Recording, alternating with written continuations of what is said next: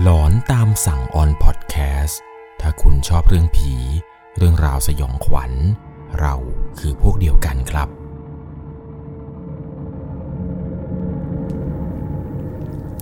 สวัสดีครับทุกคนครับ ผม1 1 LC EP นี้เนี่ยจะเป็นการเล่าเรื่องแนว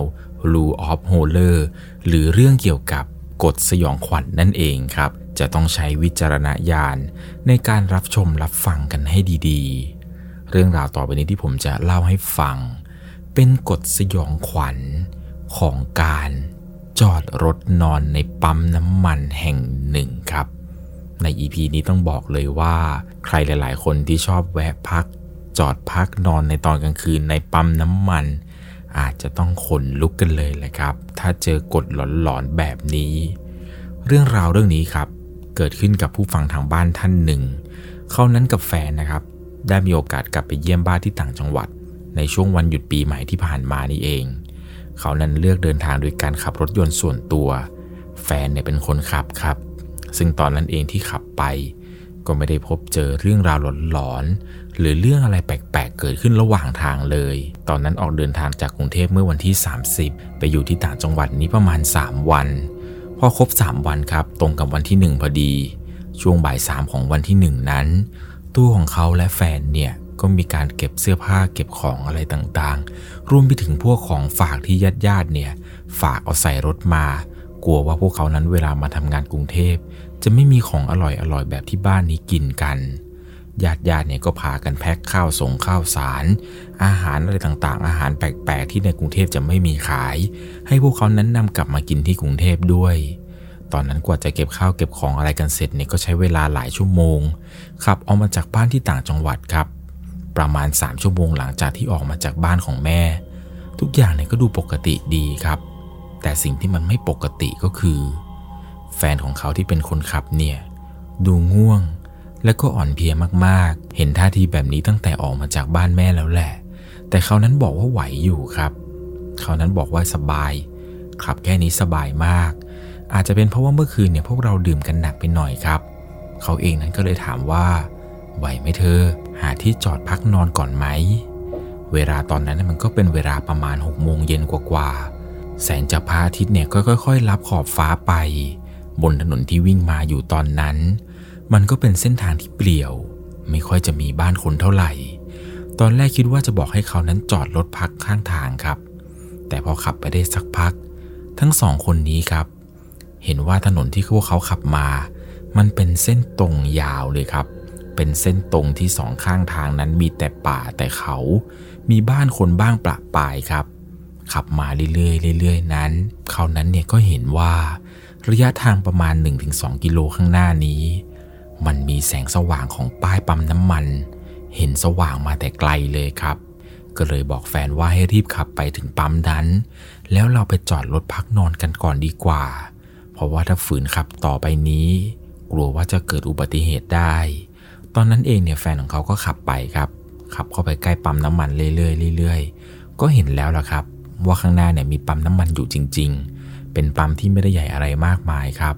มีร้านค้าสะดวกซื้อที่เปิดตลอด 24 ชั่วโมง ไฟในร้านเนี่ยสว่างสวัยปั๊มนี้ก็เป็นปั๊มที่ดูไม่ค่อยจะใหม่อะไรมากมาย มีห้องน้ำเก่าๆที่ตั้งอยู่ทางซ้ายมือ ขับเข้ามาเนี่ยก็เห็นแล้วล่ะครับ มันมีเด็กปั๊มอยู่คนหนึ่งเป็นผู้หญิง นั่งเฝ้าเครื่องจ่ายน้ำมันอยู่เพียงแค่คนเดียว ตอนนั้นเองเนี่ยแฟนของเขาก็ขับผ่านเปรกปั๊มไป แล้วก็ไปจอดอยู่ตรงหน้าร้านสะดวกซื้อร้านหนึ่งครับ ที่เป็นไฟสว่างสวัยเลย มองไปรอบๆข้าง ก็เห็นแล้วล่ะครับ ว่ามีรถคันอื่นๆเขาจอดนอนอยู่เหมือนกัน คิดว่าเรานั้นน่าจะปลอดภัยแล้วแหละ เพราะว่าคนอื่นเนี่ยก็จอดนอนพักอยู่ในปั๊มแห่งนี้หลายคันพอสมควร ตอนนั้นเองเนี่ยตัวของเขาก็มองซ้ายมองขวา เพื่อให้แน่ใจครับ ว่าปั๊มนี้นั้นมันปลอดภัยจริง ๆ เพราะกลัวว่าถ้านอนนอนอยู่แล้วเนี่ยมันจะมีพวกมิจฉาชีพมางัดรถหรือมาแกล้งสอบถามว่าขอติดรถไปลงระหว่างทางได้หรือไม่ แต่ก็มองซ้าย มองขวา ก็ไม่เห็นเลยครับ ว่าจะมีใครลักษณะแปลกๆ หรือมีท่าทีที่น่าสงสัยแต่อย่างใดพราะคันอื่นที่จอด เขาก็ยังคงสตาร์ทรถ แล้วก็แง้มกระจก นอนหลับอยู่ในรถกันหมดทุกคนเลย หลังจากที่รถจอดสนิท เขานั้นก็ลงไปเข้าห้องน้ำครับ บรรยากาศในห้องน้ำเนี่ยมันก็ชวนวังเวงจริง ๆ ไฟในห้องน้ำนั้นมันไม่ได้สว่างอะไรมากมาย ห้องน้ำในปั๊มนี้ค่อนข้างที่จะดูน่ากลัว และมันน่าวังเวงมากๆ แมงหวีแมงเบ้าเนี่ยก็บินวนรอบหลอดไฟ ก็รีบทำธุระจนเสร็จหลังจากนั้นก็ออกมาล้างมือตรงก๊อกน้ำที่ตั้งอยู่ตรงหน้าห้องน้ำ บรรยากาศตอนนั้นเนี่ยเป็นอะไรที่น่ากลัวมากๆ เพราะว่าก๊อกน้ำเนี่ยก็ขึ้นสนิม อ่างล้างมือตรงนั้นมันก็สกรปรกมากๆ มันมีคราบดำๆคราบเลือดคราบลา เกาะอยู่เต็มอ่างเลย ก็ไม่รู้เหมือนกันว่าถ้าเปิดก๊อกน้ำออกมา น้ำเนี่ยจะเป็นสีใสๆหรือว่าเป็นสีสนิมกันแน่ ตอนนั้นเองก็ไม่ได้สนใจอะไรหรอกครับก็เปิดก๊อกล้างมือตามปกติไป ก็รีบล้างมือแต่ก็ไม่กล้าเอาน้ำเนี่ยล้างหน้าตัวเอง เพราะว่าน้ำเนี่ยมันน่าจะสกปรกน่าดู หลังจากล้างมืออะไรเสร็จแล้วครับ ก็เดินมาที่ร้านค้าสะดวกซื้อร้านหนึ่ง ที่เขานั้นเปิดตลอด 24 ชั่วโมง ในร้านเนี่ยก็มีน้องพนักงงานอยู่คนหนึ่งครับ ที่เป็นแคชเชียร์คิดเงิน เขานั้นก็เดินไปจนสุดของร้าน ไปหยุดอยู่ที่ตู้ขายน้ำก็หยิบน้ำเย็นๆมาสักสองขวดกะว่าจะให้แฟนนั้นดื่มให้สดชื่น ตอนนั้นก็หยิบน้ำมาแล้วก็ไปคิดเงินกับน้องแคชเชียร์คนนี้ครับ แต่ลักษณะที่มันแปลกๆก็คือ น้องแคชเชียร์คนนี้เนี่ยหน้านิ่งมากๆ เธอนั้นไม่ยอมพูดไม่ยอมจาอะไร พอยิงบาร์โค้ดที่สินค้าเสร็จ ก็ไม่ยอมบอกด้วยครับว่าราคาเท่าไหร่ น้องคนนี้เพียงแค่เอามือนั้น ชี้ไปที่หน้าจอเพื่อบอกให้เขารู้ว่า ราคาสินค้าที่เขาจะต้องจ่ายนั้นมันกี่บาท เขาเองก็รีบหยิบเงิน แล้วก็ยื่นให้กับน้องพนักงงานคนนั้นไปพอดี หลังจากนั้นก็รีบหยิบของ แล้วก็กลับมาที่รถครับ พอกลับมาถึงก็คุยกับแฟนว่าที่นี่เนี่ยบรรยากาศมันแปลกๆจังเธอ แฟนของเขาที่เป็นคนขับเนี่ยก็บอกว่าไม่ต้องไปคิดอะไรมากมายหรอก มันก็เป็นปั๊มปกติทั่วๆไปนั่นแหละ คนอื่นเขาก็จอดนอนกันเต็มไม่เห็นหรอ เธอเองก็เลยสบายใจครับ ก็เลยบอกว่านี่เราซื้อน้ำมาฝากอากินก่อนจะได้สดชื่น กินเสร็จแล้วเนี่ยเดี๋ยวเรางีบที่นี่สักพักหนึ่งก่อนก็ได้ หลังจากนั้นครับ ทั้งสองคนเนี่ยก็ค่อย ๆ เอนเบาะลง เพื่อที่จะนอนหลับเอาแรง จะได้ขับต่อในคืนนี้ เพราะว่าไม่อยากให้แฟนนั้นฝืนขับรถไปครับ กลัวว่าจะเกิดอุบัติเหตุ แม้ว่าบรรยากาศรอบๆปั๊ม มันจะเงียบก็ตาม แต่อย่างน้อยก็ยังดีกว่าไปจอดตรงข้างทาง จอดในนี้ก็ยังปลอดภัย แสงสว่างจากร้านค้าสะดวกซื้อไหนจะรถรอบๆข้างที่จอดนอนเหมือนกัน ข้างหลังเนี่ยก็ยังมีเด็กปั๊มคนหนึ่งที่นั่งเฝ้าหัวใจอยู่ หน้าตาของเธอนั้นเป็นมิตรมาก คิดว่าถ้าเกิดมีเรื่องอะไรแปลกๆ วิ่งไปหาเธอเนี่ยเธอน่าจะช่วยเหลือได้เหมือนกัน ในระหว่างที่กำลังเอนเบาะนอนนั้นครับ ตัวของเธอเนี่ยรู้สึกว่านอนไม่ค่อยหลับ ก็เลยหยิบโทรศัพท์นั้นขึ้นมาเล่นอยู่สักพักหนึ่งเล่นไปเล่นมา ก็สังเกตได้ครับว่าแฟนที่เป็นคนขับเนี่ยเผลอหลับไปตั้งแต่ตอนไหนแล้วก็ไม่รู้ เขาเองนั้นก็เล่นโทรศัพท์ไปครับ นั่งดูนู่นดูนี่ ดูโซเชียลอะไรต่างๆ เปิดคลิปใน YouTube ดูไปเรื่อยครับ จนกระทั่งรู้สึกว่าตัวเองนั้น เริ่มง่วงนอนแล้ว ก็เลยตัดสินใจวางโทรศัพท์ แล้วก็หลับตามแฟนไป ทั้งสองคนนี้หลับไปนานแค่ไหนไม่รู้ จนกระทั่งตัวเขานั้นตกใจตื่น เพราะว่ามันมีเสียงเหมือนคน ใช้มือทุบกระจกที่ข้างรถของเธอ ทุบเป็นเสียงดังตึงตึงตึงจนตัวของเธอนั้นลืมตา แล้วก็ลุกขึ้นมามองครับว่าใครกันที่เอามือมาเคาะกระจกแบบนี้ ซึ่งภาพที่เธอเห็นนั้นทำเอาขนลุกเลยครับ เพราะว่ามันมียายคนหนึ่งครับ แกเนี่ยดูแก่มากๆ ดวงตาของยายคนนี้จ้องเขม็นมาที่เธอแบบไม่ลดละ หน้าตาของแกดูน่ากลัว ยายแก่คนนี้ ค่อยๆยกนิ้วชี้ขึ้นมาวางที่ปาก เหมือนกับจะบอกให้เธอนั้นเงียบ ตอนนั้นเองเนี่ยเธอพยายามเหลือบไปมองกระจกข้างหลัง แต่ก็พบว่าเด็กปั๊มคนนั้นไม่อยู่แล้ว ทั้งขวามือของเธอ จะมีรถที่จอดนอน ก็ไม่อยู่แล้วครับ ด้านหลังของคุณยายทางซ้ายมือ ที่เห็นว่าก่อนหน้านี้มีรถจอดเรียงกันประมาณ4ี่ห้าคัน ตอนนี้ไม่มีแล้วครับ ในปั๊มนั้นโล่งมากๆ แสงสว่างจากร้านสะดวกซื้อนี้ ก็มืดลงครับ ราวกับว่าร้านค้าสะดวกซื้อนั้นปิดลงไป แม้ว่าป้าจะเขียน 24 ชั่วโมงก็ตาม แต่ไฟในร้านนั้นมันมืดสนิทไม่มีใครอยู่ในร้าน ทั้งปั๊มเนี่ยมีเพียงแค่ตัวของเธอ และแฟนที่นอนอยู่ข้างๆ กับยายแก่ๆคนหนึ่งที่ยืนอยู่ข้างกระจกรถของเธอ ด้วยความที่ว่าเธอนั้นจอดนอนในปั๊ม ก่อนที่จะนอนเนี่ยแฟนได้กดเปิดกระจกลงแง้มประมาณคืบหนึ่งได้ ยายคนนี้ครับค่อยๆ ยื่นกระดาษแผ่นหนึ่งที่แกเนี่ยพับไปพับมาเป็นพับเล็กๆ ยื่นสอดผ่านช่องกระจกที่แง้มอยู่มา เธอเนี่ยก็ค่อย ๆ เอื้อมมือหยิบกระดาษแผ่นนั้น ที่ยายนั้นยื่นมา สายตาของเธอและยายนั้นสบตากัน พอในจังหวะที่เธอกำลังจะหยิบกระดาษจากมือยาย จู่ๆยายแก่คนนั้น แกก็ใช้มือสองข้างเนี่ยจับมือเธอเอาไว้อย่างแน่น จนเธอนั้นรู้สึกเจ็บมากๆครับ เธอก็เลยตะโกนออกมา โอ้ยโอ้ยโอ้ยเจ็บเจ็บเจ็บจนแฟนเนี่ยตื่นขึ้นมาครับ พอแฟนตื่นขึ้นมา สีหน้าของแฟนก็ดูตกใจมากเหมือนกันครับ พอเห็นหน้ายายแก่คนนั้น ก่อนที่ยายแก่คนนี้นะครับ แกจะปล่อยมือ เพียงแค่เสี้ยววินาทีเดียวเท่านั้นแหละครับ จู่ๆยายแก่คนนี้ ก็วิ่งหนีเข้าไปตรงหลังห้องน้ำที่อยู่ทางซ้ายมือ เธอเนี่ยก็เลยบอกให้แฟนนั้นรีบออกไปจากที่นี่ดีกว่า แฟนก็ไม่รอช้าครับ รีบบิดกุญแจสตาร์ทรถทันทีที่รถสตาร์ทติดครับ แฟนเนี่ยกำลังกดสวิตช์เพื่อให้กระจกนั้นมันขึ้นปิดสนิททุกบาน แต่ปรากฏว่าในระหว่างที่กระจกกำลังค่อยๆขึ้น ค่อยๆขึ้น ยังไม่ทันสนิทเลยครับ รถเนี่ยก็ดับลง ดับลงแบบดับลงดื้อๆเลยครับ กระจกยังปิดไม่สนิทด้วยซ้ำไป แฟนก็พยายามสตาร์ทรถอยู่หลายครั้งครับ แต่มันก็ไม่ติดเลย ตอนนั้นเนี่ยรู้สึกกลัวมากๆ จนทำอะไรไม่ถูกแล้ว ใบหน้าของยายแก่คนนั้นมันยังติดอยู่ที่ตาอยู่เลย มันยังคงวนเวียนวนเวียนไปมาอยู่ ในระหว่างที่แฟนกำลังพยายามสตาร์ทรถอยู่นี้ครับเขาก็ได้ยินเสียงดังกุกกุกกักกักกักเป็นเสียงที่ดังมาจากบนหลังคา ตอนนั้นเองเสียงนี้ได้เงียบไป ทั้งสองคนเนี่ยต่างมองหน้ากันครับ ว่าเสียงนี้มันคือเสียงอะไรกันแน่ เพียงแค่อึดใจเดียวเท่านั้นแหละครับ มันก็มีใบหน้าเหี่ยวเหี่ยวๆของยายแก่คนเดิม แกเนี่ยโผล่หัวลงมาจากหลังคา โผล่หน้าลงมาตรงตำแหน่งกระจกหน้ารถพอดี ในสภาพที่แกนั้นห้อยหัว สีหน้าเนี่ยดูบึ้งตึง ผมแกนั้นพลุงพลังดวงตานั้นจ้องเขม็น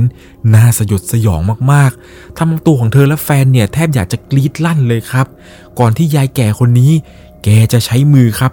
ทุบกระจกหน้ารถเป็นเสียงดังตุบตุบตุบตุบตุบเธอและแฟนเนี่ยกลัวมากๆครับ ทั้งสองคนเนี่ยกอดกันจนแน่นเลยครับ แฟนก็บอกว่าไม่เป็นไรไม่เป็นไรเธอไม่ต้องกลัวไม่ต้องกลัว แต่ยายแก่คนนี้แกยังห้อยหัวลงมาอยู่ที่หน้ากระจกรถอยู่เลยครับ ตอนนั้นเองทั้งสองคนเนี่ยก็พยายามรวบรวมสติทั้งหมด แล้วก็ค่อยๆ หันไปมองที่หน้ากระจกอีกครั้งหนึ่งปรากฏว่ายายแก่คนนี้แกก็ยังคงห้อยหัวอยู่ แต่เหมือนกับว่ายายคนนี้ครับ จะพูดอะไรบางสิ่งบางอย่างออกมา โดยน้ำเสียงที่เยือกเย็นยายแก่คนนี้แกพูดว่า อ่านมันซะ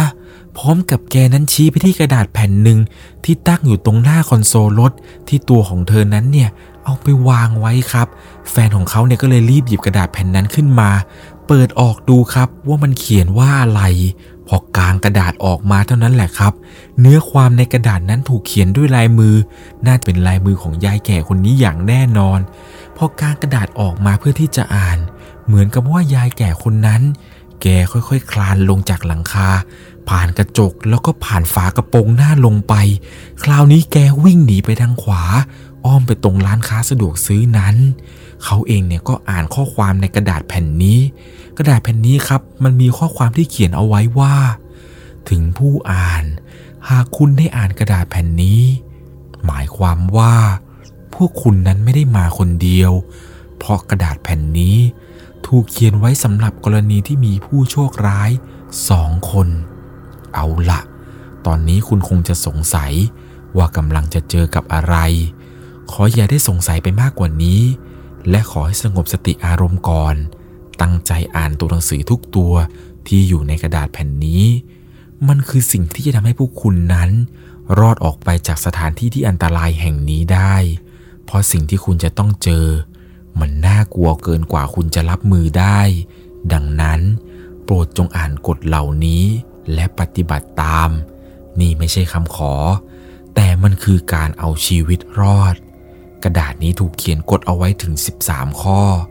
ข้อแรกนั้นเขียนไว้ว่า ต้องบอกให้รู้ก่อนเลยว่า อย่าพยายามหนีออกจากที่นี่เด็ดขาด เพราะตอนนี้มันสายไปแล้ว จงอยู่ในเขตของปั๊มน้ำมันแห่งนี้เท่านั้น ในช่วงเวลาก่อนสองทุ่ม พวกคุณจะทำอะไรก็ได้ตามที่คุณต้องการ แต่อย่าออกไปจากรั้วปั๊มน้ำมันแห่งนี้เด็ดขาด แต่เมื่อไหร่ที่ถึงเวลาสองทุ่มแล้ว ขอให้พวกคุณนั้น จงรีบขึ้นรถทันที ข้อที่สองเมื่อถึงเวลาสองทุ่ม ดวงไฟที่มีอยู่ในปั๊มทุกดวง จะดับลงหมด พวกคุณจะตกอยู่ในความมืด ไม่ต้องตกใจไป เพราะคุณสามารถใช้อุปกรณ์ให้เกิดแสงสว่างได้ ถ้าคุณนั้นพกติดตัวมา รอบๆด้านจะเริ่มมืดและน่ากลัวอย่างเห็นได้ชัด ขอให้เตรียมพร้อมสำหรับการรับมือทุกสถานการณ์ ข้อที่3หลังจากเลยเวลาสองทุ่มมาได้สักพักหนึ่ง ขอให้คุณนั้นปิดอุปกรณ์ให้แสงสว่างทั้งหมด จะมีบางอย่างเดินออกมาจากห้องน้ำหญิง คุณไม่ต้องตกใจไป เพราะสิ่งที่คุณเห็นนั้น ก็คือสิ่งเดียวที่คุณนั้นไว้ใจตั้งแต่เข้ามาที่นี่ พนักงานหญิงคนนั้นนั่นแหละ เพียงแต่ว่าเขาจะมีอะไรบางอย่างที่เปลี่ยนแปลงไปสักหน่อย และไม่ใช่คนที่คุณควรจะไว้ใจ เขาจะเดินผ่านรถคุณไป แล้วกลับไปนั่งประจำที่ของเขา ข้อที่ 4 จากข้อ 3 พนักงานคนนั้นจะนั่งประจำอยู่ด้านหลัง ขอเตือนอีกครั้งหนึ่งว่า เธอนั้นไม่ใช่มิตร และไม่ใช่คนที่คุณนั้นจะไว้วางใจได้ แต่เธอเป็นศัตรูที่อันตราย โดยเธอจะไม่เคลื่อนไหวหากว่าไม่มีแสงไฟ นั่นหมายความว่า ในทุกครั้งที่ควรจะใช้แสงไฟ คุณต้องสังเกตเธอเอาไว้ และอย่าหันไปมองตรงๆ โดยเด็ดขาด ให้มองเธอจากกระจกมองหลังเท่านั้น แต่ถ้าหากใช้กระจกมองหลังแล้ว ไม่เห็นตัวเธอแล้วก็ ให้ปิดไฟทันที จนกว่าจะรู้สึกว่าเธอนั้น กลับมานั่งอยู่ที่เดิม ในกรณีที่เธอนั้นหายไป ขณะที่คุณอยู่นอกรถขอให้ปิดไฟแล้วอยู่ให้นิ่งที่สุด ข้อที่ 5 ในข้อนี้มีโอกาสเกิดขึ้นได้ไม่มากนัก แต่ขอให้คุณนั้นเตรียมความพร้อมไว้เสมอ ให้สังเกตให้ดี ว่าพวกคุณทั้งสองคน คนใดคนหนึ่งหากมีอาการหนาวสั่นอย่างเห็นได้ชัด และเริ่มมีพฤติกรรมที่แปลกๆ จะเริ่มกรีดร้องออกมา เสียงกรีดร้องนี่อาจจะเป็นเสียงที่คุณไม่คุ้นเคย เส้นเลือดของเขาจะค่อยๆ ปูดบวมออกมาอย่างเห็นได้ชัด เพราะเขานั้นกำลังถูกอะไรบางอย่างเข้าสิง เมื่อเห็นอย่างนั้น ขอให้มั่นใจได้ว่า ตัวคุณเองจะต้องทำสิ่งนี้ให้ได้ เพื่อที่จะช่วยคนที่มากับคุณให้รอด จะสังเกตเห็นได้ว่าคนที่ถูกบางอย่างสิง จะมีบางสิ่งบางอย่างที่เหมือนกับสัตว์มีชีวิต ฝังอยู่ในผิวหนังของเขา บริเวณหัวของเขานั้นมันจะเคลื่อนที่ไปมา นั่นคือสิ่งที่ต้องจัดการขอให้หาของบางสิ่งบางอย่างที่มีลักษณะแหลมๆที่มันอยู่ในรถของคุณ กำมันไว้ในมือ และรอจังหวะให้ดีๆ สิ่งที่ต้องทำต่อไปนี้คือ การแทงลงไปในตำแหน่งที่ตัวของมันนั้นอยู่ หากแทงโดน คนที่ถูกสิ่งนั้นจะกลับมาเป็นปกติ แต่ถ้าเกิดไม่ ขอให้คุณจงมั่นใจ และเชื่อมั่นว่า คุณกำลังจะช่วยเขา ไม่ใช่ฆ่าเขากฎข้อนี้เนี่ยหมายถึงว่าถ้าเกิดว่าคนที่เรานั่งมาด้วยนะครับ หนึ่งในสองคนเนี่ย สมมุติว่าคนใดคนหนึ่งเนี่ยมีอาการแปลกๆ แล้วร้องกรีดร้องออกมา นั่นหมายความว่า คุณจะต้องช่วยเหลือเขาครับ โดยการเอาอะไรก็ได้ครับ แหลมๆในรถเนี่ย อาจจะเป็นพวกไม้แหลม มีด หรือว่าพวกปากกาอะไรก็ได้ครับ ที่อยู่ในรถนั้น จับมันไว้ให้แน่น แล้วสังเกตให้ดีครับมันจะมีบางสิ่งบางอย่างเนี่ยมันค่อยๆ เคลื่อนที่อยู่ใต้ผิวหนังของเรา คล้ายๆกับหนังซอมบี้ ถ้าเห็นตัวมันเคลื่อนที่เมื่อไหร่ ให้เอาของแหลมคมนั้นแหละครับ แทงเข้าไปที่ตัวมันทันที แทงให้ถูกแล้วครับ แล้วเดี๋ยวทุกอย่างเนี่ยจะกลับมาสู่ภาวะปกติ ข้อที่ 6 ถ้าหากว่าคุณรู้สึกว่าเหมือนมีอะไรบางอย่าง มาจ่อที่คอของคุณแล้วก็ และรู้สึกว่าเหมือนมีใคร มาหายใจลดต้นคอคุณอยู่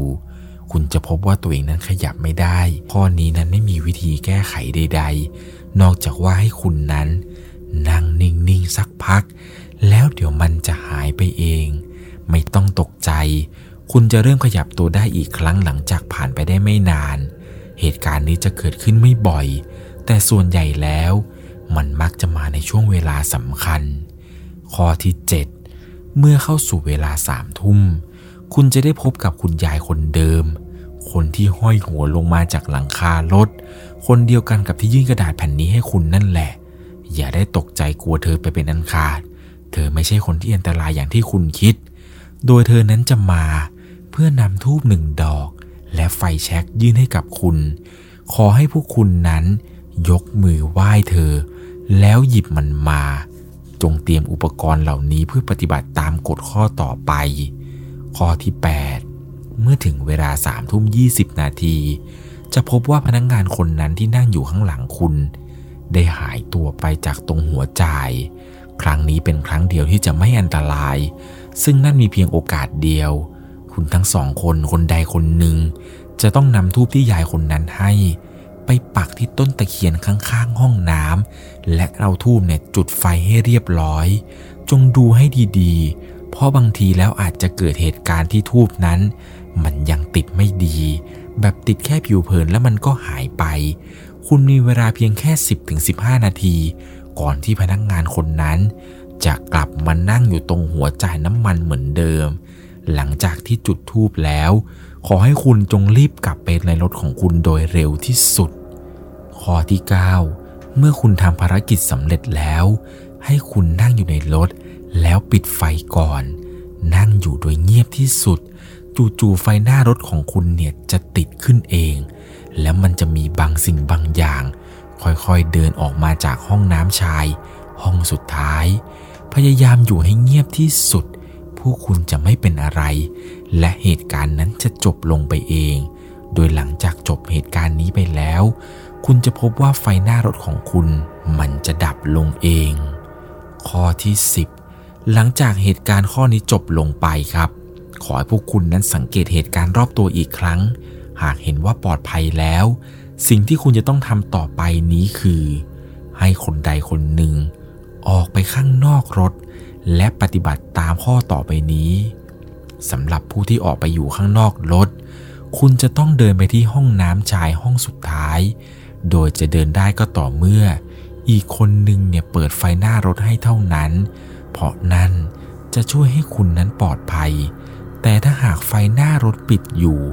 ขอให้คุณนั้นยืนให้นิ่งที่สุด เพื่อรอให้ไฟหน้ารถนั้นมันกลับมาติดอีกครั้ง เมื่อคุณเดินไปถึงห้องน้ำห้องสุดท้ายแล้ว คุณจะพบกับตะปู แล้วก็ตะกรุดวางอยู่ ให้หยิบตะปูและตะกรุดนั้น เก็บมาทั้งหมดสำหรับคนที่อยู่ในรถ ไฟหน้ารถนี้จะหมายถึงการปกป้องคนที่ออกไปข้างนอก คุณสามารถบังคับการเปิดปิดไฟได้ แต่จะทำได้ก็ต่อเมื่อ เด็กปั๊มคนนั้นยังนั่งอยู่ที่เดิม คุณจึงจะสามารถเปิดไฟ เพื่อให้คนข้างนอกนั้นเดินไปถึงห้องน้ำได้ ให้สังเกตให้ดีครับ ว่าเด็กปั๊มคนนั้นยังนั่งอยู่หรือไม่ ถ้าหากนั่งอยู่เปิดไฟได้ แต่ถ้าหากหันไปดูแล้วเด็กปั๊มไม่อยู่ ให้คุณนั้นปิดไฟหน้ารถทันที และเปิดอีกครั้ง เมื่อตอนที่เด็กปั๊มคนนั้นกลับมานั่งที่เดิมข้อที่ 11 เมื่อเข้าสู่ช่วงเวลาสี่ทุ่ม20นาที จงสังเกตไปยังต้นตะเคียนต้นเดียวกันกับที่คุณนำทูบไปปัก จะเห็นว่ามีหญิงสาววัยกลางคน เดินออกมาจากหลังต้นตะเคียนต้นนั้น สิ่งที่จะต้องทำคือ ให้คุณกระพริบไฟหน้ารถแบบรัวๆจนกว่าเธอนั้นจะเดินมาหยุดตรงหน้ากระโปรงรถของคุณ โดยสิ่งที่จะเกิดขึ้นต่อไปนี้คือ มันจะเป็นไปได้สองกรณี กรณีที่หนึ่ง หญิงสาวคนนั้นจะค่อยๆก้มลง และคุณไม่ต้องตกใจไป คุณอาจจะได้ยินเสียงตะกุกตะกักเล็กน้อย เพราะเธอนั้นกำลังจะค่อยๆคคลานจากหน้ารถของคุณ ไปโผล่อยู่ที่ท้ายรถ ในระหว่างนั้นเนี่ยขอจงอย่ามองกระจกหลังโดยเด็ดขาด หรือหันหลังไปมองด้านหลังเลย จนกว่าจะรู้สึกว่าเธอนั้น ได้มุดออกจากใต้รถของคุณไปแล้วเเมื่อมั่นใจว่าหญิงสาวคนนั้นได้มุดออกจากท้ายรถไปแล้ว คุณคนใดคนหนึ่งนี้ จะต้องเปิดประตู แล้วก็ก้มลงไปดูที่ใต้รถ จะพบว่ามีกุญแจหนึ่งดอก ขอให้คุณนั้นเก็บมันมา ในกรณีที่สองครับ ถ้าหญิงสาวคนนั้นเดินมา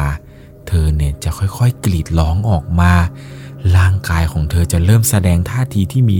บางสิ่งบางอย่างนั้นสยดสยอง หลังจากนั้นหัวของเธอ ก็จะค่อยๆหลุดออกมาจากตัว พร้อมกับเครื่องในพวกตับไตไส้พุงอะไรต่างๆ จงเตรียมตัวรับมือให้ดี ทันทีที่คุณเห็นหญิงสาวคนนี้เป็นแบบนั้น ขอให้พวกคุณนั้นปิดอุปกรณ์ที่เกิดแสงสว่างทั้งหมด หลังจากนั้นให้รีบเปิดประตู แล้วก็มุดไปอยู่ที่ใต้ท้องรถของคุณโดยเร็วที่สุดไม่ต้องสนใจเด็กปั๊มที่นั่งอยู่ข้างหลังแล้ว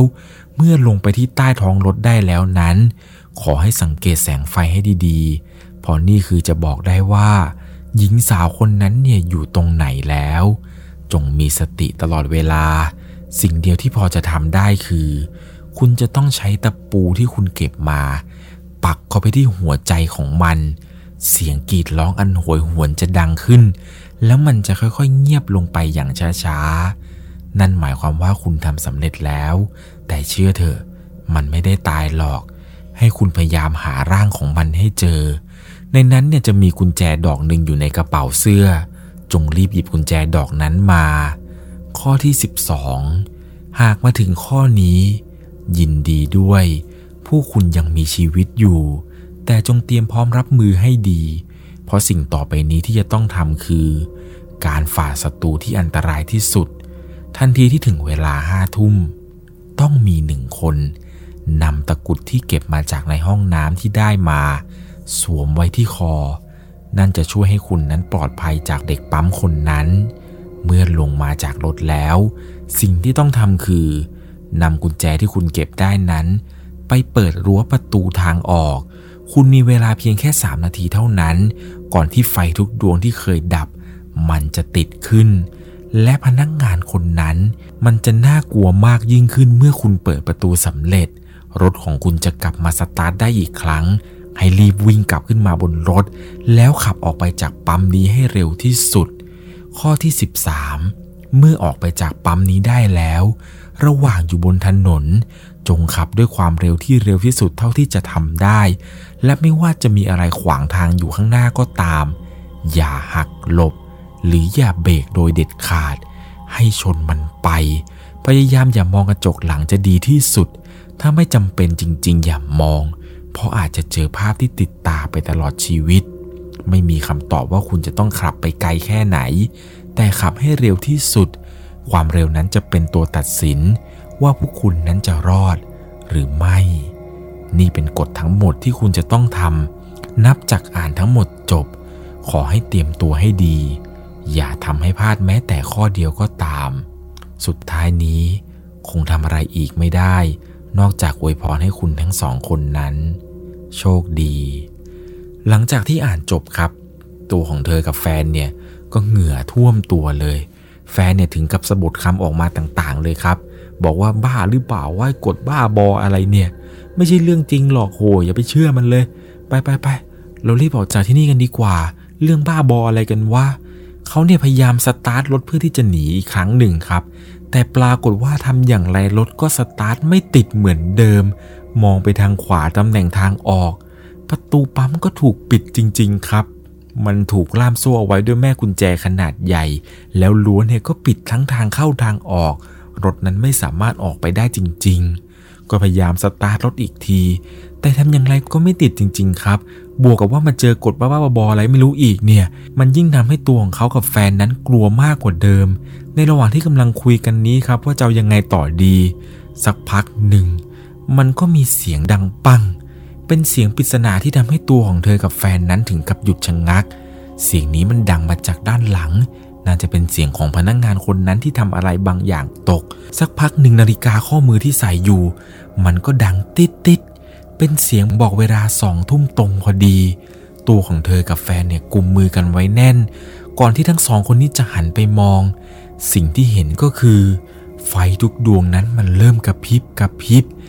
แล้วมันก็ดับลงในที่สุด ความมืดเริ่มปกคลุมรอบด้าน บวกกับความเงียบสงัด ราวกับว่าหลุดมาอยู่อีกโลกหนึ่งแล้ว ตัวของเขากับแฟนนั้นนั่งตัวแข็งทื่อทำอะไรไม่ถูก ในหัวนี่มีแต่คำถามมากมายกับเหตุการณ์ประหลาดที่มันอธิบายไม่ได้ ตามกฎบอกเอาไว้ว่า พอถึงเวลาสองทุ่ม ทุกอย่างจะเริ่มเป็นไปตามกฎ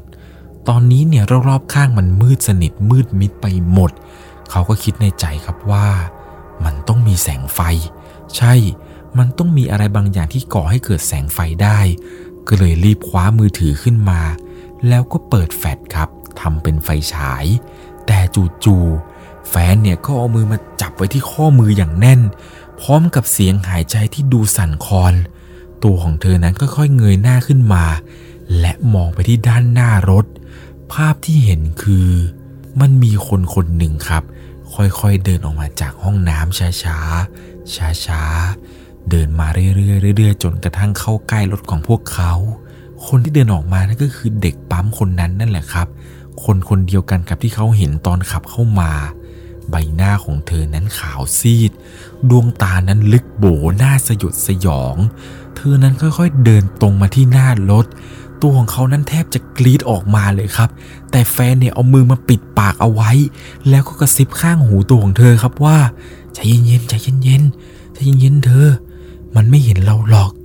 พนักงงานคนนั้นค่อยๆเดินมาอย่างช้าๆ แล้วก็เดินผ่านหน้ารถของพวกเธอไป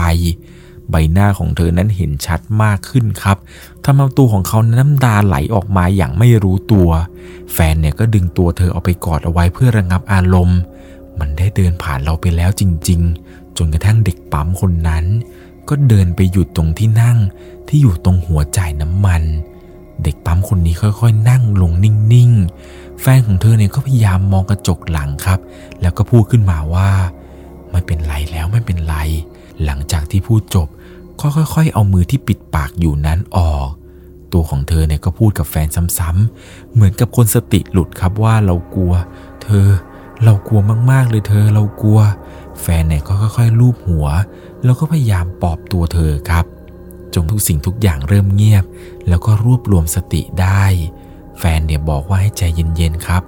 เราจะต้องไม่เป็นอะไรทั้งสิ้น เราจะผ่านมันไปด้วยกัน ไม่ว่าอะไรจะเกิดขึ้น เขานั้นจะปกป้องตัวของเธอเอง พอตัวของเขาได้ฟังเช่นนั้นก็รู้สึกอุ่นใจขึ้นมาบ้าง แต่มันก็ยังอึดอัดอยู่ครับ เพราะว่ารอบข้างนั้นมันมืดสนิท ก็หยิบมือถือขึ้นมาเพื่อเปิดไฟฉายอีกครั้งหนึ่ง แต่แฟนเนี่ยกำมือเธอเอาไว้แน่นเลยครับ แล้วก็บอกเธอว่าเธอ มันหายไปแล้ว เธอเองก็เลยรีบปิดแฟลชมือถือ แล้วก็มองไปที่กระจกมองหลัง จนเห็นได้ครับว่า มันมีบางอย่างที่ผิดปกติไปจริง ๆ เด็กปั๊มคนนั้นได้เดินหายไปจากที่นั่งแล้ว โชคดีมากที่เธอนั้นปิดไฟมือถือทันก็นั่งสังเกตไปได้สักพักหนึ่งครับ ประมาณ 5 นาทีเห็นจะได้ เด็กปั๊มคนนั้น เดินกลับมานั่งที่เดิมแล้วครับ เวลาผ่านเลยไป รู้สึกได้ว่ามันเหมือนกับนานมากๆเลย เธอตัดสินใจเปิดมือถือเพื่อที่จะดูเวลาอีกครั้งหนึ่ง ตอนนี้มันสองทุ่มห้าสิบเก้าแล้วครับ ห่างจากเหตุการณ์แรกไม่ถึงชั่วโมงด้วยซ้ำไป ความรู้สึกเนี่ยมันนาน และมันทรมานมากๆ ราวกับว่าผ่านไปเป็นวันเลยนี่โชคดีมากๆที่ตัวของเธอนั้นมีแฟนอยู่ข้างๆ หากอยู่ในสถานการณ์แบบนี้คนเดียว คงจะสติแตกไปแล้วแน่ๆ ตอนนั้นเธอกับแฟนเนี่ยจับมือกันไว้แน่น ตัวของเธอก็สังเกตได้ครับ ว่าแฟนเนี่ยกำลังอ่านกระดาษแผ่นนั้นอยู่โดยใช้แสงไฟสลัวๆจากหน้าจอมือถือ ค่อยๆวนดูไปเรื่อยๆครับ เพราะว่าไม่อยากจะเปิดแฟลชให้มันสว่างจนเกินไป ไม่อยากจะทำอะไรให้มันผิดพลาด คิดว่ากระดาษแผ่นนี้อาจจะช่วยให้เราทั้งสองคนนั้นรอดก็เป็นไปได้ ในระหว่างที่แฟนกำลังใช้โทรศัพท์มือถือ ส่องดูอยู่นั้น จู่ๆมันก็มีเสียงเสียงหนึ่งที่ทำให้เธอตกใจเฮือกเลยครับ เป็นเสียงที่ดังมาจากซ้ายมือ เสียงดังปัง ทั้งสองคนนี้หันไปมองพร้อมกัน และภาพที่เห็นนี้ทำเอาขนลุกไปทั้งตัว เพราะว่ายายแก่คนเดิมครับ คนที่เอากระดาษกดนี้มาให้ แกเนี่ยเอาหน้ามันแนบกับกระจกรถครับ ใบหน้าของแกนั้นสยดสยอง ก่อนที่เธอนั้นจะยกนิ้วชี้มาวางที่ปากตัวเองอีกครั้งหนึ่ง เป็นเหมือนกับสัญญาณบอกให้เงียบอีกแล้วครับ หลังจากนั้นเนี่ยเหมือนกับแกจะก้มหน้าลงไปคำหาอะไรบางอย่าง แล้วก็ค่อยๆ หยิบมันออกมา นั่นก็คือ ไฟแช็กแล้วก็ทูบหนึ่งดอกครับ ตามกฎเนี่ยเขียนเอาไว้ว่า ให้เธอนั้นค่อยๆ เอื้อมมือไปหยิบมัน ธอเองก็ค่อยๆพยายามเอื้อมมือไปหยิบทูบดอกนั้นกับไฟแช็กครับ ด้วยมือที่สั่นๆจากความกลัว หลังจากที่เธอนั้นหยิบไฟแช็กกับทูบมาได้ ยายแก่คนนี้ครับ ก็ค่อยๆ เอาหน้าตัวเองนั้นลูดลงมา แล้วก็หายไป หลังจากนั้นยังไม่ได้พูดอะไรเลย แฟนเนี่ยก็บอกว่า เธอ เดี๋ยวเธอมานั่งตรงนี้นะ เดี๋ยวเราจะลงไปข้างล่างเอง เธอเองเนี่ยก็บอกแฟนครับว่าจะลงไปทำไมเธอ ข้างล่างมันน่ากลัวจะตาย แฟนเนี่ยก็บอกว่าต้องลงไปเธอ เพราะว่าในกฎนี่เขียนเอาไว้ ว่าเราคนใดคนหนึ่งจะต้องเอาทูบนี้ไปปักตรงต้นตะเคียนตรงห้องน้ำเธอเห็นไหมล่ะตอนไปเข้าห้องน้ำเมื่อกี้ มันมีต้นตะเคียนต้นหนึ่งอยู่ข้างห้องน้ำเลยตัวเขาเองก็คิดได้ครับว่าเออมันจริง ตอนที่ลงไปเข้าห้องน้ำตอนนั้นเนี่ยมันมีต้นตะเคียนต้นหนึ่งตั้งอยู่ ยังไม่ทันจะพูดอะไรเลยครับ จู่ๆแฟนของเขาเนี่ยก็เปิดประตู แล้วก็หยิบทูบกับไฟแช็กนั้นลงไปทันที เขานั้นเนี่ยปฏิเสธอะไรไม่ได้จริง ๆ ครับ เวลาตอนนี้มันประมาณ3ามทุ่มยีนาทีแล้ว เขานั้นสูดหายใจเข้าหนึ่งครั้ง เหมือนกับจะเป็นการเตรียมร่างกายให้พร้อม แล้วในมือก็กำทูบกับไฟแช็กเอาไว้ ตัวของเธอเองเนี่ยบอกกับแฟนได้แค่ว่า ระวังตัวด้วยนะเธอ แฟนของเขาหันหน้ามามองแล้วก็ยิ้มมุมปากเล็กน้อย พร้อมกับพยักหน้าให้กับตัวเธอหนึ่งครั้ง ก่อนที่จะหันไปมองกระจกหลัง พบว่าเด็กปั๊มคนนั้น ไม่ได้นั่งอยู่ตรงตู้หัวจ่ายน้ำมันตามกฎเขียนไว้จริง ๆ แฟนเนี่ยค่อยๆเปิดประตูออกไปช้าๆ แล้วก็ค่อยๆก้าวเดินลงไปอย่างใจเย็นและมีสติ ตัวของเธอเองก็พยายามมองตลอดครับ คอยสังเกตการให้ตลอด จนแฟนเนี่ยเดินไปถึงที่หน้าต้นตะเคียนต้นนั้น แล้วเหมือนกับว่าเขานั้นจะค่อยๆย่อตัวลง แล้วก็เริ่มจุดทูบให้ติด ก่อนที่จะเอาทูบนั้นเนี่ยปักลงดิน แฟนเนี่ยปักทูบสำเร็จแล้วครับ แล้วก็ค่อยๆเดินกลับมาที่รถ จนมาถึงที่รถแล้วก็กลับขึ้นมาในรถได้อย่างปลอดภัย แฟนเนี่ยเล่าให้ฟังครับว่า ทันทีที่เปิดประตูออกไปข้างนอกเขาได้ยินเสียงเหมือนกับคนกระซิบมาจากทุกรอบทิศ ทุกด้านของเขานั้นมันมีเสียงแบบเสียงคนพูด พูดอะไรก็ไม่รู้ครับ ดังวนมารอบด้านเลย แต่ถึงอย่างนั้นเขาก็พยายามทำเป็นไม่สนใจมัน แล้วก็เดินต่อไปจนถึงต้นตะเคียนต้นนั้น แล้วก็จุดทูบได้สำเร็จจริง ๆไฟก็ค่อยๆ ลามทูบช้าๆ ทั้งสองคนนี้ยังคงจับมือกันเอาไว้แน่นเลยครับ ในใจก็ยังกลัวว่าทูบเนี่ยจะติดไม่สนิทดี แต่สุดท้ายเนี่ยก็เห็นแล้วครับว่าทูบนั้นมันติด แล้วก็มีควันออกมา ก็นั่งรอดูจนทูบนั้นหมดดอก ตัวของเธอเนี่ยก็ก้มหน้าแล้วก็ถอนหายใจเล็กน้อย แฟนเนี่ยก็ค่อยๆเอามือมาโอบที่หัวของเธอ ก่อนที่จะดึงเข้าไปกอดไว้อ้อมแขน จนตัวของเขานั้นมองอะไรไม่เห็น ก็ได้ถามแฟนครับว่าเธอ เธอเป็นอะไรเนี่ยเรามองไม่เห็นนะตัวของเขาเองเนี่ยก็พูดอย่างนั้นซ้ำๆครับ บอกให้แฟนปล่อยให้แฟนปล่อย แต่แฟนก็ไม่ยอมปล่อยสักที ก่อนจะสัมผัสได้ว่า มือของแฟนที่กำลังกอดตัวของเธอนั้น มันสั่นแบบสั่นมากๆเลย สั่นเหมือนกับคนเป็นไข้หนาวสั่น เสียงหายใจของเขาเนี่ยก็เริ่มสั่นระรัว ตัวของเขาเองเนี่ยเป็นห่วงแฟนมากครับ แต่ถามอะไรไป แฟนเนี่ยก็ยังคงนั่งสั่นและไม่ยอมพูดไม่ยอมจาอะไร ตัวของเขาเองเนี่ยก็มองไปทางซ้ายทางขวา สังเกตได้ครับว่าจู่ๆมันก็มีรอยยาวสีดำๆคล้ายกับรอยคราบเลือด เป็นรอยลากยาวออกมาจากห้องน้ำห้องสุดท้าย ยาวไปจนถึงหลังประตูทางออก ตัวของเขานิ่งไปสักพัก ก่อนที่จะหันมามองหน้าแฟน ตอนนั้นเนี่ยแฟนของเขามีสีหน้าที่ซีดมากๆ แววตาดูไร้วิญญาณ ราวกับว่ากำลังช็อกหรือว่าเจอสิ่งที่น่ากลัว แถมแฟนเนี่ยยังคงนั่งตัวสั่นไปทั้งตัว เธอเองเนี่ยก็พยายามเขย่าตัวแฟนครับแล้วบอกว่าเธอ เธอเป็นอะไร เธอเป็นอะไรเธอเห็นอะไรเหรอเธอ เหมือนกับว่าแฟนเนี่ยจะได้สติกลับมาครับ แฟนเนี่ยถอนหายใจอยู่ประมาณ 2-3 ครั้ง แล้วก็เล่าให้กับเธอฟังครับว่า เธอ ในตอนที่เรากอดเธอล่ะ เราสังเกตเห็นว่าประตูห้องน้ำชายห้องสุดท้าย มันค่อยๆ เปิดออกเองจำได้ว่ากฎเนี่ยบอกเอาไว้ว่ามันจะมีบางอย่างออกมา ก็เลยรีบดึงตัวเธอมากอดเอาไว้ เพราะภาพที่เห็นคือ มันมีร่างร่างหนึ่งที่ดูคล้ายๆกับศพ ค่อยๆคคลานออกมาจากห้องน้ำห้องน้ำห้องสุดท้ายตามที่กฎเขียนเอาไว้เลย จนกระทั่งร่างนี้ที่เหมือนกับศพเนี่ย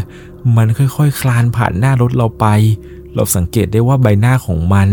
ไม่มีผิวหนัง เต็มไปด้วยเลือดแล้วก็หนอง ราวกับถูกเชือดเฉือนออกไป แขนและขาของมันดูไร้ข้อต่อ มีกระดูกเนี่ยทะลุออกมา มันค่อยๆคคลานไปเรื่อยๆเรื่อยๆ จนผ่านรถเราไป ทิ้งไว้เพียงคราบเลือดนี้แหละ พอเธอได้ฟังเช่นนั้นครับ ก็รู้ได้ทันทีว่า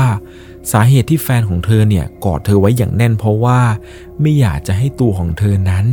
เห็นภาพอันสยดสยองนี้ เพียงแค่ได้ฟังจากที่แฟนเล่า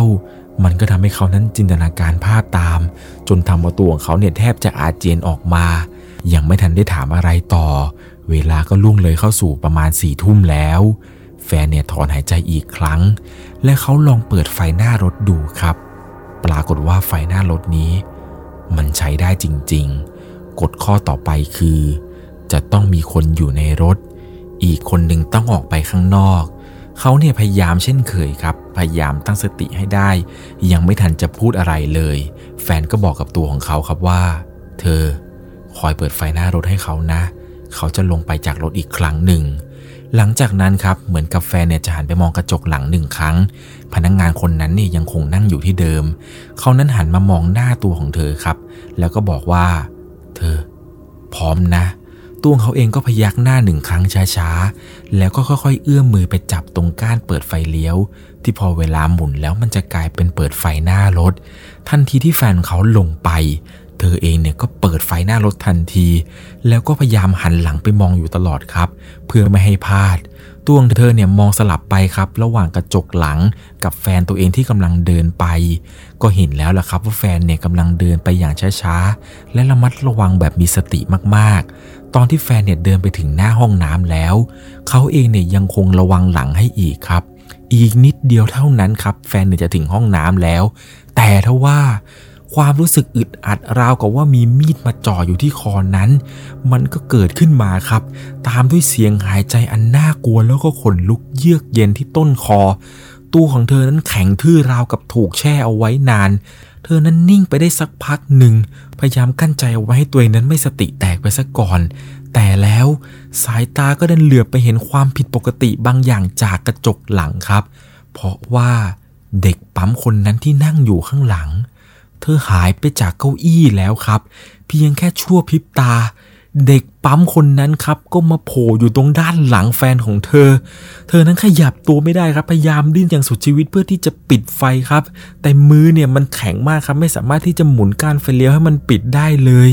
เด็กปั๊มคนนั้นค่อยๆยกมือขึ้นมาตั้งท่า คล้ายกับว่ากำลังจะบีบไปที่คอแฟนของเธอแล้ว ตัวของเธอเนี่ยพยายามดิ้นสุดชีวิตครับ และในที่สุด เธอก็ขยับมือได้ครับ แล้วก็รีบปิดไฟทันที เพียงแค่เสี้ยววินาทีเท่านั้นแฟนเนี่ยหยุดนิ่งครับ เขานั้นสติดีมากๆ เพราะว่าตามกฎเนี่ยเขียนเอาไว้ว่า ถ้าเกิดปิดไฟแล้วจะปลอดภัยนั่นเองครับ ตอนนั้นเนี่ยหัวใจของเธอเต้นแบบเต้นแรงราวกับว่ามันจะหลุดออกมา คิดในใจเขาว่าหู อีกนิดเดียวเองเนี่ยไม่งั้นแฟนของเธอนั้น ต้องโดนเด็กปั๊มคนนี้บีบคอตายอย่างแน่นอน พอหลังจากสังเกตได้ครับว่าเด็กปั๊มคนนี้เนี่ยกลับไปนั่งตรงตำแหน่งตรงหัวจ่ายน้ำมันเหมือนเดิม ก็เปิดไฟอีกครั้งหนึ่ง หลังจากนั้นแฟนเนี่ยก็เดินเข้าไปที่ห้องน้ำได้สำเร็จครับ แล้วก็ไปหยิบเอาของด้านในกลับมา ระหว่างทางกลับเนี่ยเขากลับมาอย่างปลอดภัยมากครับ เพราะว่าเด็กปั๊มคนนั้นเนี่ยไม่ได้หายไปไหนเลย พอแฟนขึ้นมาบนรถครับก็ยืนตะปู แล้วก็มีเส้นได้สีแดงมัดอยู่ พร้อมกับสร้อยแล้วก็ตะกุด ซึ่งเส้นได้สีแดงนั้นเหมือนกับเป็นเหมือนกับเส้นได้ที่คล้องเอาไว้ ตอนนั้นเองตัวของเขาเนี่ยใจเต้นแรงมากๆครับ น้ำตาเนี่ยมันก็ปิ่มๆอยู่ที่ขอบตา แฟนเนี่ยก็ถามว่าเป็นอะไร เธอ เธอเป็นอะไรเนี่ย เรากลับมาได้ปลอดภัยก็ดีแล้ว ตอนนั้นเวลามันผ่านล่วงเลยไปประมาณ4ี่ทุ่มยีนาทีครับ ระหว่างนั้นเนี่ยก็พยายามรวบรวมสติอีกครั้งหนึ่งเพื่อที่จะเตรียมตัวพร้อมกับกฎข้อต่อไปที่จะมาถึง ตัวของเธอพยายามทำตัวให้แบบไม่กลัวกับสิ่งที่จะเกิดขึ้นครับ เพราะกฎข้อต่อไป มันจะง่ายหรือจะยากนั้นขึ้นอยู่กับดวงเท่านั้นเลย ทันทีที่เวลา4ี่ทุ่มยีนาที มันก็มีใบหน้าหนึ่งครับ ค่อยๆ ปรากฏขึ้นจากด้านหลังต้นตะเคียน สิ่งที่ทั้งคู่เห็นนั้นก็คือ มันมีหญิงสาววัยกลางคนคนหนึ่งครับ เดินออกมาจากหลังต้นไม้ต้นนั้น แฟนเนี่ยรู้ดีว่าจะต้องทำอะไร เขานั้นเปิด แล้วก็ปิดไฟสลับรัวๆกันครับ หญิงสาวคนนั้นเนี่ยก็ค่อยๆเดินเข้ามาใกล้เรื่อยๆเรื่อยๆ แล้วก็มาหยุดอยู่ที่หน้ารถของพวกเธอ ทั้งสองคนนี้ยื่นมือไปแตะที่ประตู เตรียมพร้อมกับเหตุการณ์ต่อไป ทุกอย่างนั้นเงียบสงัด อารมณ์คล้ายกับว่าเรานั่งอยู่ในห้องปกครองในสมัยเรียนเลย คิดว่าไม่น่าจะมีอะไรเกิดขึ้นมั้ง แต่ทว่ายังไม่ทันได้ปล่อยมือเลยครับ จู่ๆหญิงสาวคนนั้นที่เดินมา เธอเนี่ยก็กรีดร้องโหยหวน หญิงสาวที่อยู่ข้างหน้านี้ครับ ร่างกายของเธอค่อยๆ หักงอผิดรูปผิดร่าง หัวค่อยๆ ยื่นออกมาจากลำตัว พร้อมกับเครื่องใน ทิ้งไว้เพียงลำตัวที่บิดงอครับที่ยืนอยู่ตรงหน้ารถ ทั้งสองคนนี้ไม่รอช้าครับ รีบเปิดประตูแล้วก็มุดลงไปที่ใต้รถทันที ตัวของเธอเนี่ยมุดลงไปคนละฝั่งกับแฟนครับ ทันทีที่มุดลงไปอยู่ใต้รถนั้น ไอเสียงโหยหวนกรีดร้องของหญิงสาวคนนี้ มันก็หายไปมันก็เงียบไปเปลี่ยนเป็นบรรยากาศที่เงียบสงัด ก่อนที่จะสังเกตเห็นได้ครับว่า มันมีดวงไฟสีเขียวๆสว่างขึ้น แล้วก็ดับลง ซึ่งพอจะเห็นได้ครับเพราะว่าแสงนี้เนี่ยมันตกกระทบอยู่ที่พื้น แสงสีเขียวนี้มันค่อย ๆ เลื่อนผ่านหลังแฟนไป อ้อมไปยังด้านหลังรถของพวกเรา ก่อนที่เธอนั้นจะสังเกตเห็นได้ครับว่า หญิงสาวคนนั้น ค่อยๆเอาหัวนั้น มุดใต้ท้องรถมาจากด้านหลังครับ เธอเห็นเช่นนั้นเนี่ยเธอก็ตะโกนบอกแฟนเขาว่าเธอระวังระวังระวัง ตอนที่เธอตะโกนออกไปครับ แฟนเนี่ยยังไม่ทันได้ตั้งตัวอะไรครับ หญิงสาวคนนั้นที่เอาหัวมุดมาจากด้านหลังรถเนี่ยเธอนั้นใช้ฟันที่ดูเหมือนกับจะแหลมคม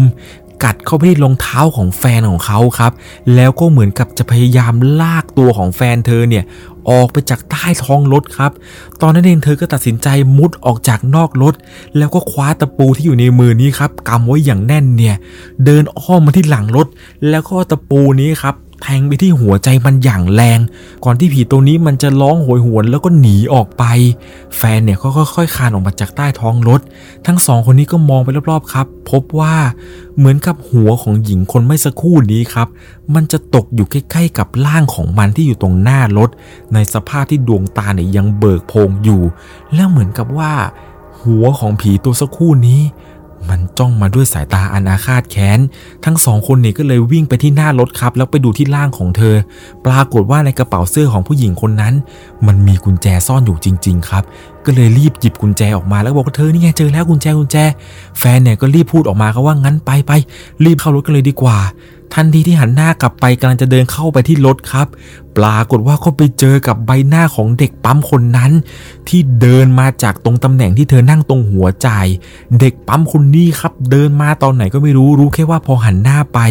ก็ไปเจอกับเด็กปั๊มคนนี้แล้ว ทั้งสองคนเนี่ยตกใจมากครับทำอะไรไม่ถูก ได้แต่ยืนนิ่งกัน สักพักหนึ่งครับ เด็กปั๊มคนนี้เนี่ยก็ค่อยๆ ถอยหลังถอยหลัง แล้วก็กลับไปนั่งตำแหน่งเดิมทำเอาตัวของเธอกับแฟนนั้น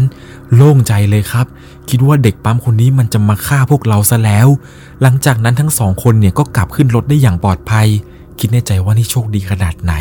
ที่เด็กปั๊มคนเมื่อกี้เนี่ยไม่ฆ่าพวกเราซะก่อน พอนั่งไปในรถได้สักพักหนึ่งครับ ก็สังเกตสิ่งที่มันผิดปกติได้อย่างหนึ่ง เพราะว่าจู่ๆแฟนของเธอที่นั่งอยู่ข้างๆ ก็หันมาบอกกับเธอครับ ว่าเขานั้นหนาวทำเอาใจของเธอนั้นตกไปอยู่ที่ตาตุ่มอีกครั้งหนึ่งครับ เพราะจู่ๆแฟนของเธอนั้นก็นั่งหนาวสั่นอย่างเห็นได้ชัด ก่อนที่เส้นเลือดของเขาเนี่ยจะปูดบวมออกมา แล้วแฟนของเขานั้นก็พูดด้วยน้ำเสียงที่เปลี่ยนไปครับ ว่าได้โปรด ทำมันซะ เราเชื่อว่าเธอทำมันได้ พอสิ้นประโยคนี้ครับ เขาเนี่ยก็เปลี่ยนเป็นเสียงกรีดร้องออกมาอย่างทรมาน ตัวของเธอเนี่ยนั่งดูแฟนกรีดร้องแล้วก็ดิ้นไปดิ้นมาครับ ไม่รู้จะทำอะไรตอนนั้นเนี่ยเธอรู้สึกว่าน้ำตาตัวเองเนี่ยไหลออกมาด้วยความสงสารครับเพราะเห็นสภาพแฟนเนี่ยมันดิ้นทุรนทุรายน่ากลัวมากๆ สังเกตเห็นได้ครับว่าตรงหัวของแฟนนี้ มันเหมือนกับมีบางสิ่งบางอย่างที่เหมือนกับจะเป็นสิ่งมีชีวิต อยู่ใต้ผิวหนังของเขา มันกำลังเคลื่อนที่ไปมา ตามที่กดเขียนเอาไว้เลย เธอเนี่ยก็พยายามรวบรวมสติครับหันไปที่ด้านหลัง ดึงเอาเบาะหนุนหัวออกมา เพราะว่าด้านหนึ่งของเบาะเนี่ยมันจะมีเหล็กที่มันแหลมพอสมควร ดูดูแล้วน่าจะเป็นสิ่งเดียวที่อยู่ในรถ ที่จะสามารถใช้แทงได้ ตอนนั้นเองเนี่ยพอจังหวะที่หยิบเบาะออกมาแล้วครับกำลังจะแทงไว้ที่หัวของแฟน ก็คือตำแหน่งที่ไอตัวนั้นมันกำลังเคลื่อนที่ไปมา จู่ๆแฟนของเขาก็จับมือเธอครับ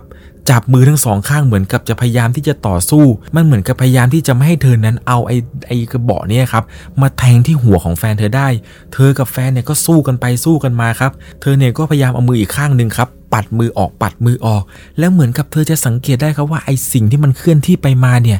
มันมาหยุดอยู่ตรงขมับซ้ายของแฟนเขาแล้วครับ จังหวะนั้นได้จังหวะเหมาะเจาะพอดี ก็เลยเอามือเนี่ยหยิบเบาะแล้วก็เอา แทงไปที่หัวของแฟน ในตำแหน่งที่ไอตัวที่มันเคลื่อนที่ไปมาจังๆพอดีเลยครับ ทันทีที่แทงเสร็จครับเลือดจากหัวของแฟนเนี่ยก็ไหลออกมาท่วมเต็มใบหน้าไปหมด เสียงร้องทรมานของแฟนเนี่ยก็ร้องตะเกียกตะกายไปมา สักพักหนึ่งครับ เหมือนกับแฟนของเขาจะเริ่มได้สติครับ จู่ๆเนี่ย แฟนก็นิ่งไปแล้วก็พูดขึ้นมาว่า เธอทำได้แล้วสินะ เธอทำสำเร็จแล้ว เสียงอันนุ่มนวลของชายคนรัก คนเดิมของเธอนั้น กลับมาแล้วครับ เธอรีบกอดแฟนเอาไว้อย่างแน่น แล้วบอกว่าไม่เป็นไรนะ เธอไม่เป็นไร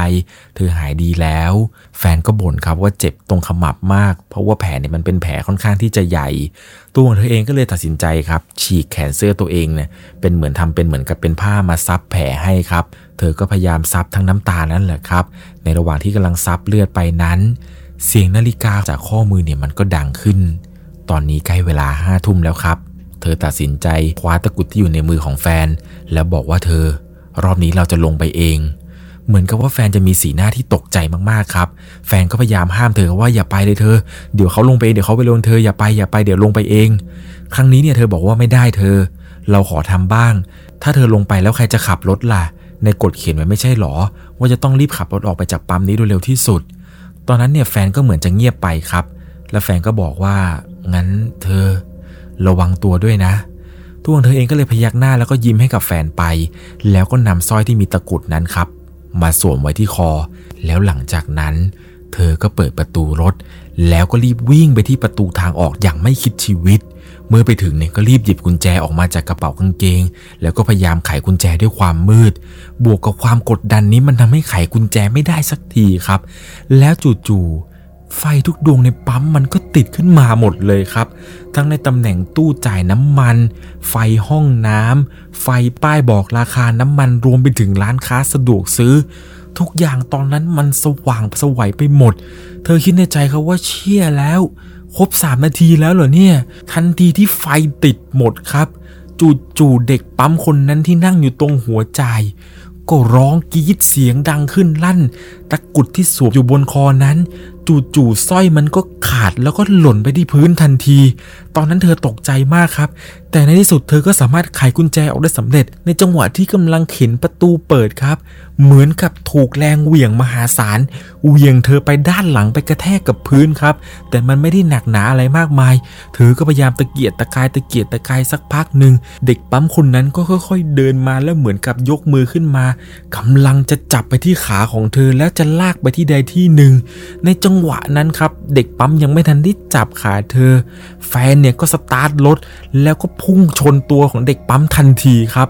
ร่างของเด็กปั๊มคนนั้นปลิวกระเด็นไปครับ แฟนก็บอกว่าเธอรีบขึ้นมาขึ้นมาขึ้นมา เธอเองก็ไม่รอช้าครับ รีบลุกแล้วก็เปิดประตูขึ้นไปบนรถทันที แฟนเนี่ยก็เข้าเกียร์รีบออกไปจากปั๊มนี้โดยเร็วที่สุดอย่างไม่คิดชีวิต ขับไปตอนนั้นเนี่ยด้วยความเร็วเท่าไหร่ก็ไม่รู้ แต่คิดว่าความเร็วนี้น่าจะเป็นความเร็วที่แฟนนั้น เคยขับมาตลอดชีวิตเลยแหละครับ นี่น่าจะเร็วที่สุดในชีวิตแล้ว ทั้งสองคนนี้ออกมาจากปั๊มทันได้แล้วครับ แฟนเนี่ยก็ขี่มาเรื่อยๆเรื่อยๆ สายตาของเธอก็เหลือบไปมองที่กระจกหลัง ภาพที่เห็นคือ เด็กปั๊มคนนั้นที่เธอเห็นเนี่ย มีใบหน้าที่แบบเปิดเปื้อนเลือด ร่างกายนี่บิดเบี้ยวน่าจะมาจากแรงกระแทกที่แฟนนั้นขับรถชน เด็กปั๊มคนนี้ค่อยๆ วิ่งตามหลังรถมาด้วยความเร็วเกือบจะเทียบเท่าความเร็วของรถที่เธอกำลังวิ่งอยู่เลย แฟนเนี่ยก็รีบเหยียบมาเรื่อยๆเรื่อยๆครับเร็วขึ้นเรื่อยๆ ความเร็วค่อยๆเร็วขึ้นเรื่อยๆเรื่อยๆจนเหมือนกับว่าจะมาโผล่อยู่ตรงสี่แยกไฟแดงแยกไฟแดงหนึ่งครับ ตอนนั้นเนี่ยมันเป็นจังหวะที่แยกไฟแดงนั้น เป็นไฟเหลืองแล้วกำลังจะแดงพอดี แฟนเนี่ยตัดสินใจรีบผ่านไฟแดงนี้ไปโดยเร็วที่สุดพอหลังจากที่ผ่านไฟแดงนี้ไปครับ เหมือนกับเด็กปั๊มคนนั้นที่หยุดอยู่ตรงแยกนั้นไม่ได้วิ่งตามรถของพวกเธอมา แต่ในระหว่างที่กำลังขับไปนี้ครับ จู่ๆ มันก็มีแสงอะไรบางอย่างครับ เป็นแสงที่สว่างจ้ามากๆเลย จนทำให้ตัวของเธอกับแฟนนี้ไม่สามารถที่จะมองทางข้างหน้าเห็นได้แล้วครับ แสงสว่างนี้สว่างมากครับทำให้เธอนั้นค่อยๆ รู้สึกตัว แล้วก็ค่อยๆตื่นขึ้น เพราะมันคือแสงจากพระอาทิตย์ในยามเช้า เธอนั้นตื่นขึ้นมา แล้วก็มองไปที่รอบๆรถครับ พบว่ารถของพวกเธอนั้น จอดอยู่ริมถนน ที่มีรถคันอื่นๆเนี่ยสัญจรไปมาอย่างปกติ ตัวของเธอเองค่อยๆเรียบเรียงความคิดสักพัก ว่ามันเกิดอะไรขึ้นกันแน่จำได้ว่าความทรงจำสุดท้ายคือ เหมือนกับจะขับรถมาด้วยความเร็วมากๆ แล้วขับมาเนี่ยมันเหมือนกับจะมีคนมีหมา มีเด็กเนี่ยคอยมาขวางทางอยู่ตลอดเวลา แต่เหมือนกับว่าแฟนเนี่ยจะขับชนมันทุกอย่างเลย สักพักหนึ่งเห็นว่ามีบางสิ่งบางอย่าง มันกำลังขับสวนทางเข้าไป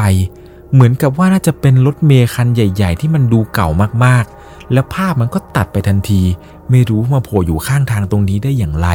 และสรุปแล้วเมื่อคืนนี้ เราได้จอดนอนที่ปั๊ม หรือว่าจอดนอนข้างทางกันแน่ หลังจากเหตุการณ์นี้เกิดขึ้นครับ